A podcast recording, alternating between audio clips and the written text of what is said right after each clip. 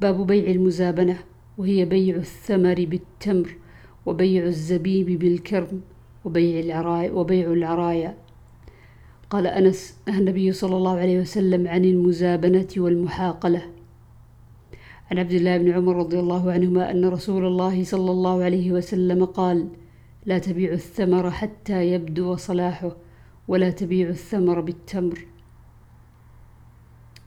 وعن زيد بن ثابت أن رسول الله صلى الله عليه وسلم رخص بعد ذلك في بيع العرية بالرطب أو أو بالتمر ولم يرخص في غيره. عن عبد الله بن عمر رضي الله عنهما أن رسول الله صلى الله عليه وسلم نهى عن المزابنة والمزابنة اشتراء الثمر بالتمر كيلا وبيع الكرم بالزبيب كيلا. عن أبي سعيد الخدري رضي الله عنه أن رسول الله صلى الله عليه وسلم نهى عن المزابنة والمحاقلة والمزابنة اشتراء الثمر بالتمر في رؤوس النخل. عن ابن عباس رضي الله عنهما قال نهى النبي صلى الله عليه وسلم عن المحاقلة والمزابنة. عن زيد بن ثابت رضي الله عنه أن رسول الله صلى الله عليه وسلم أرخص لصاحب العرية أن يبيعها بخرصها. باب بيع الثمر على رؤوس النخل بالذهب والفضة.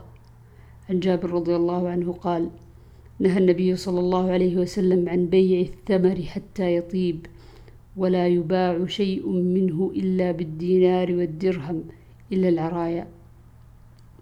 عن أبي هريرة رضي الله عنه أن النبي صلى الله عليه وسلم رخص في بيع العرايا في خمسة أوسق أو دون خمسة أوسق.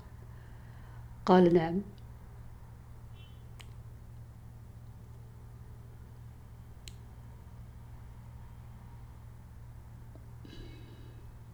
عن سهل بن أبي حثمة أن رسول الله صلى الله عليه وسلم نهى عن بيع الثمر بالتمر ورخص في العرية أن تباع بخرصها يأكلها أهلها رطبا. وقال سفيان مرة أخرى إلا أنه رخص في العرية يبيعها أهلها بخرصها يأكلونها رطبا. قال هو سواء. قال سفيان فقلت ليحيى وأنا غلام. إن أهل مكة يقولون إن النبي صلى الله عليه وسلم رخص في بيع العرايا فقال وما يدري أهل مكة؟ قلت إنهم يروونه عن جابر. فسكت. قال سفيان إنما أردت أن جابرا من أهل المدينة. قيل لسفيان وليس فيه نهي عن بيع الثمر حتى يبدو صلاحه؟ قال لا. باب تفسير العرايا. وقال مالك العرية أن يعري الرجل الرجل النخلة ثم يتأذى بدخوله عليه فرخص له أن يشتريها منه بتمر. وقال ابن إدريس العرية لا تكون إلا بالكيل من التمر يدا بيد لا يكون بالجزاف. ومما يقويه قول سهل بن أبي حثمة بالأوسق الموسقة وقال ابن أبي وقال ابن إسحاق في حديثه عن نافع عن ابن عمر رضي الله عنهما كانت العرايا أن يعري الرجل في ماله النخلة والنخلتين. وقال يزيد عن سفيان بن حسين العرايا نخل كانت توهب للمساكين فلا يستطيعون أن ينتظروا بها رخص لهم أن يبيعوها بما شاءوا من التمر. عن زيد بن ثابت رضي الله عنهم عنه أن النبي صلى الله عليه وسلم رخص في العرايا أن تباع بخرصها كيلا. قال موسى بن عقبة والعرايا نخلات معلومات تأتيها فتشتريها. باب بيع الثمار قبل أن يبدو صلاحها.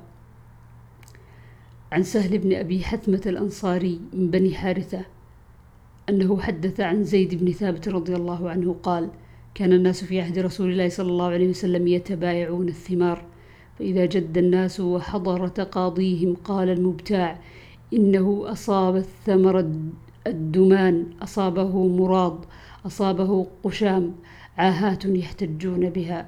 فقال رسول الله صلى الله عليه وسلم لما كثرت عنده الخصومة في ذلك فإما لا فلا يتبايع حتى يبدو صلاح الثمر كالمشورة يشير بها لكثرة خصومتهم. وأخبرني خارجة بن زيد بن ثابت أن زيد بن ثابت لم يكن يبيع ثمار أرضه حتى تطلع الثريا فيتبين الأصفر من الأحمر. عن عبد الله بن عمر رضي الله عنهما أن رسول الله صلى الله عليه وسلم نهى عن بيع الثمار حتى يبدو صلاحها نهى البائع والمبتاع. عن أنس رضي الله عنهما عنه أن رسول الله صلى الله عليه وسلم نهى أن تباع ثمرة النخل حتى تزهو. قال أبو عبد الله يعني حتى تحمر. عن جابر بن عبد الله رضي الله عنهما قال نهى النبي صلى الله عليه وسلم أن تباع الثمرة حتى تشقح. فقيل ما تشقح؟ قال تحمار وتصفار ويؤكل منها.